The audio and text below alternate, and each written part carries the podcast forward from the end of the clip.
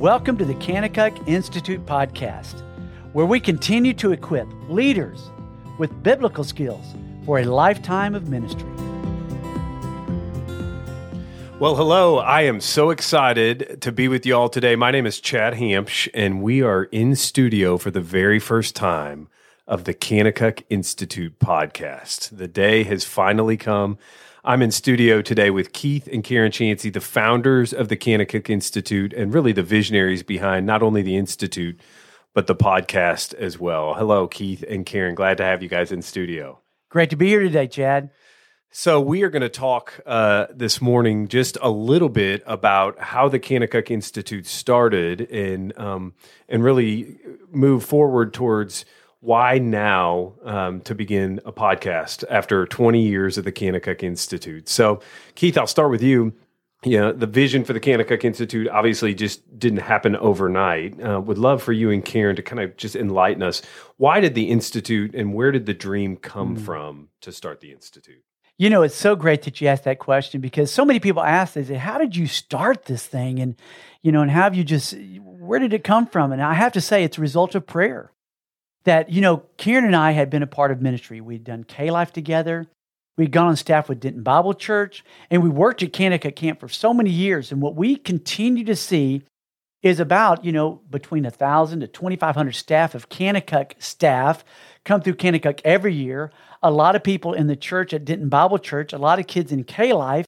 And we saw all these denominations, didn't matter what it was, but there were so many denominations coming with one thing how do I fit into this world and how do I make Jesus known? And so we begin to say, you know what? How are we going to do that? And you know, we just said, if there was a place, where's the greatest place on the planet that we could come, a pond that so called we could fish out of, that we could begin to train up the next generation of leaders that could change our world. And so here we came. We came to Branson. We asked Joe, Joe, can we, Joe White of Kanakuk Camp, one of my heroes of, uh, of, of my faith, and, and said, Joe, can we start that? He said, you know what? Do it. And we began to do this, and we said, you know what? We want to equip the next generation with biblical skills for a lifetime of ministry. And over the last, Chad, over the last 20 years, we've had over 1,200 students come through here.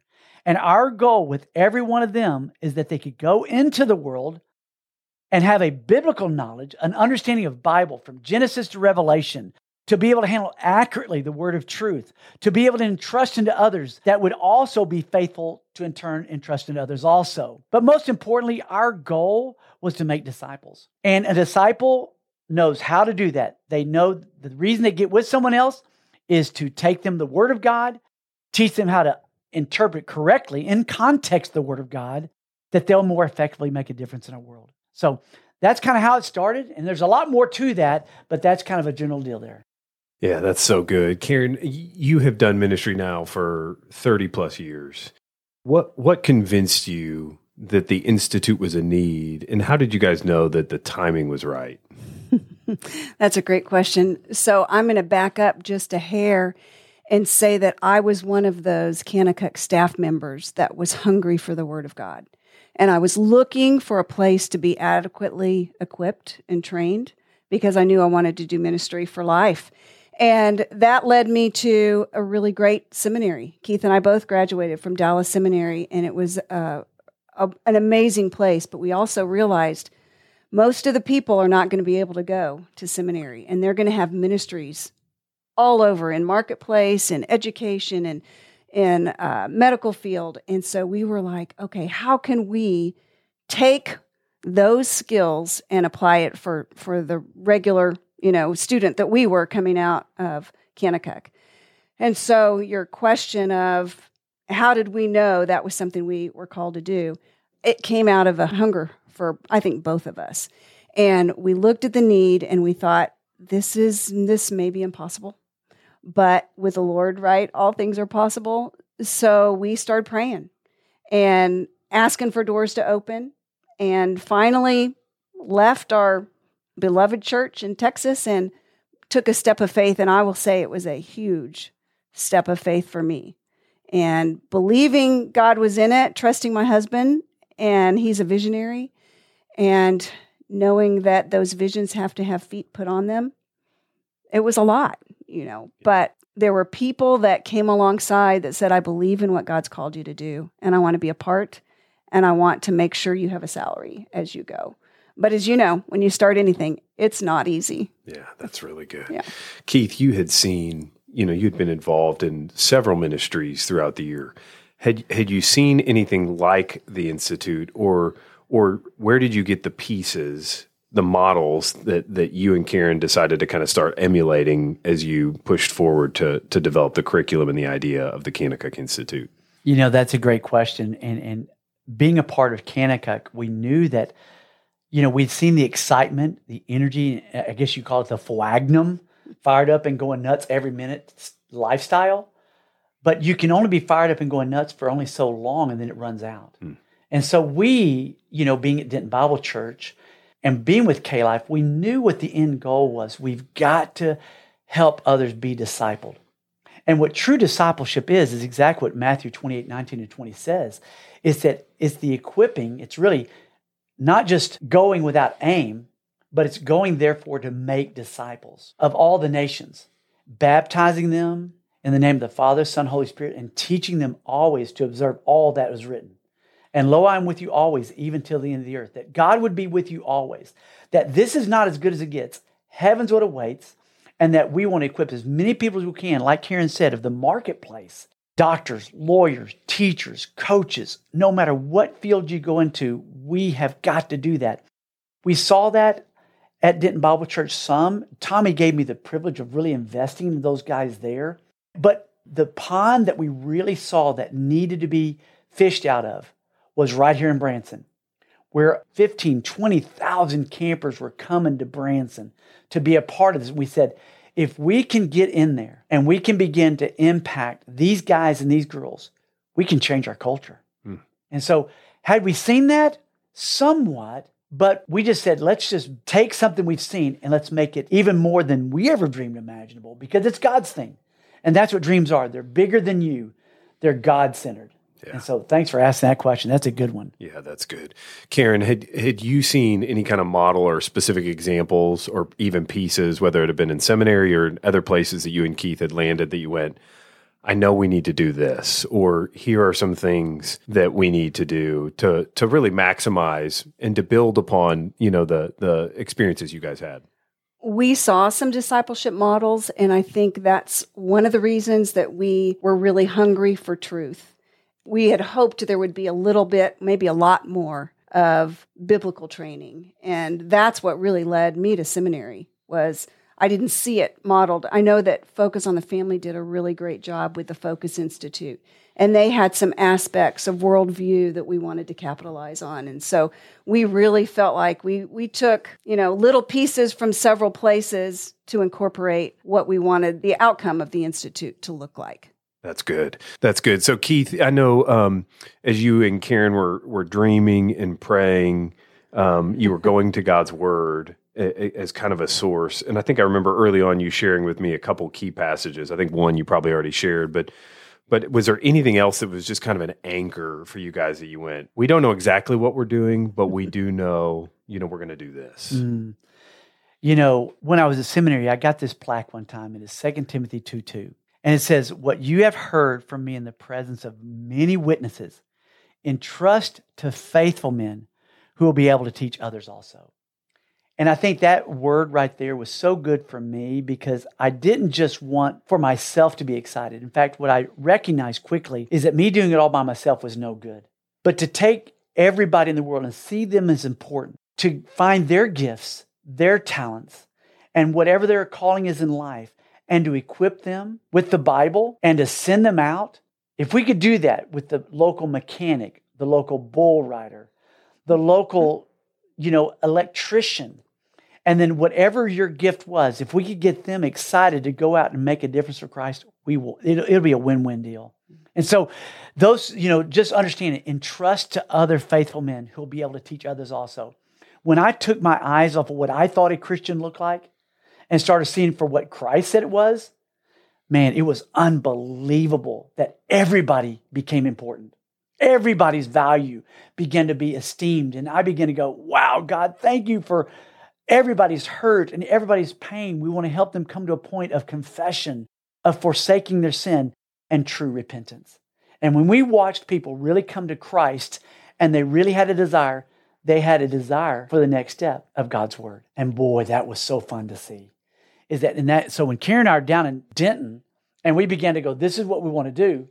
And I told my wife, hey, let's sell our house and move to Branson. she thought I had gone nuts. Okay. And so the next part of that was crazy because it wasn't easy, you know, and, and I know you guys understand this. Raising funds and bringing a vision to life was not easy because it, it cost us. You know, my kids were young. Uh, we moved up to to a fishing house that was a two bedroom house. And Chad, you you were one of my tenants. You know, you and uh, you lived in one of the rooms with Chris Lovacek, and and you weren't married yet, and is right there at the time of 9-11 We've got one room that y'all live in and the other room that my two kids and Karen and I lived in. And my kids thought it was the greatest thing ever because we had mattresses all over the floor. And my kids are bouncing off the wall. And they'll never ever think of anything other than that was the greatest time in their life. Because you see, they were a part of a dream. Before we came, the number one thing that we did is we asked our kids, can we go there? Would y'all be a part of this dream? We're going to up your roots. Cameron, you're not going to graduate from Branson. You're not going to be a football pi- player Denton. there. I, I mean, in Denton, but you're going to be a Branson pirate. And you know what? He and Callie both said, you know what? Let's go. And Karen said, let's go. And coming here, it was unbelievable. We got here and we go, we knew the vision, we knew the purpose that God called us here for, but we had no money. And all of a sudden now I'm a fundraiser. It's no longer just polishing a vision, but now it's putting feet on the ground that's going to ask people for money. And that was not easy. But you know what? As always, God showed up. Oh man, I cannot tell you how exciting it is today. Every dollar that was given, I had this one lady that was given $10 a month. And you'd have thought that I won the lottery because every dollar that was given was the greatest blessing ever given to the Institute. And it still is today. I love to be able to pray over those people that give to this ministry because they believe in what we're doing. We're sending out leaders into the world that are going to change our world. And we're truly doing it because of what God has told us to go do. We've got to equip. Keith, that's so good. And I just close our time here with maybe one more question for y'all, and, and, you can pick who goes first. But it seems like one of the challenges in that particular passage says not only will people be able to teach, but to teach others to teach also and really that seems like the heartbeat of the institute. Is not simply to have a bunch of teachers come in and share information but that the students could actually take the information apply it to their own life personally and then go out into the world. And what what have been the biggest challenges in not just the transfer of information but actually the transformation of hearts? What has been maybe two or three of the biggest hurdles uh, that you guys have faced in in that regard I'll just say that we try to impart to our students that we don't want smarter sinners. We want lives that are transformed by the Word of God. And we truly believe when they mm. dive deep and understand who God is and His Word, that their life is just going to be radically changed. And not only that, we do equip them to study exegetically and to be able to teach and to teach the word, but to know the full story to be able to teach it and and teach it to others well. And so that's really the joy of my heart because I'm a teacher. And when I get to watch students have an excitement for God's word and have the joy of discovery and inductive Bible study that they want to go teach others with enthusiasm, I go, wow, I get paid to do this. Thank you, Lord. Yeah. Mm. I don't know, Chad, if I've ever been more excited in my life of watching what we've sent out, that there's ministries all over the planet that have been started as a result of them coming here. That truly, that they gained an understanding of God's word, that they took it for themselves, that they weren't just told to learn something, but they were helped to learn scripture and how to apply it to their life, and then how to give it to others also. And so within that, I just can't tell you how excited I am to see what God has done and to know that I've got friends that are missionaries, doctors, lawyers, coaches, teachers all around the planet that are truly making a difference for Christ because they learned. They learned here. They weren't just told this information, they were made to apply it to their own life. They had to do a transformational look within their heart that that only comes through the redemption of God through his blood. and their life was changed. There was no longer them who lived, but it was Christ lived through them. And as a result of what only God could have done, they now are being led by the Spirit to go, therefore, and do exactly what we did here, wherever they live. And that's been the joy of watching them replicate what we're doing, mm. and that what we're doing is not something that everybody shouldn't be doing. So I, I'm excited about it and so thankful for the privilege. And you know, I just want to ask Karen one more thing. Karen, was it easy for you to come over and follow me? Because you go, your husband's kind of a crazy person, and you know he just likes to go. And how did you feel during that first little bit of, of coming up here? Well, real quickly, I will say that never experienced anxiety before, uh, but those three years were difficult, really, really difficult, and I had to check myself of, wow, I believe in this vision.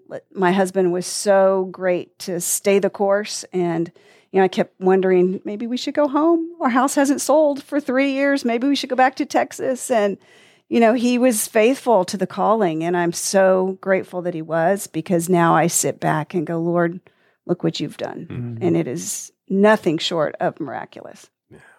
And that's such a great reminder, Karen, of uh, when God calls us to a place, it, it, it's not always a place of comfort, right?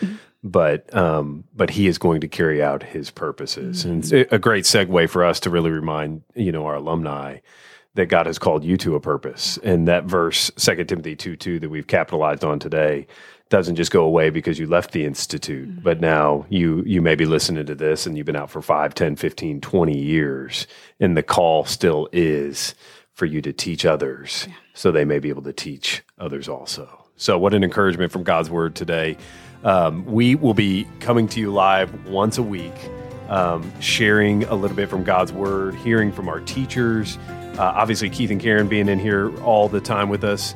Uh, and we are excited after 20 years to be able to deliver to you continuing education continuing the vision that we started when you were here at the Kanakuk Institute, and that is to equip you as a leader with biblical skills for a lifetime of ministry. So we'll look forward again to our time together next week. Thanks so much.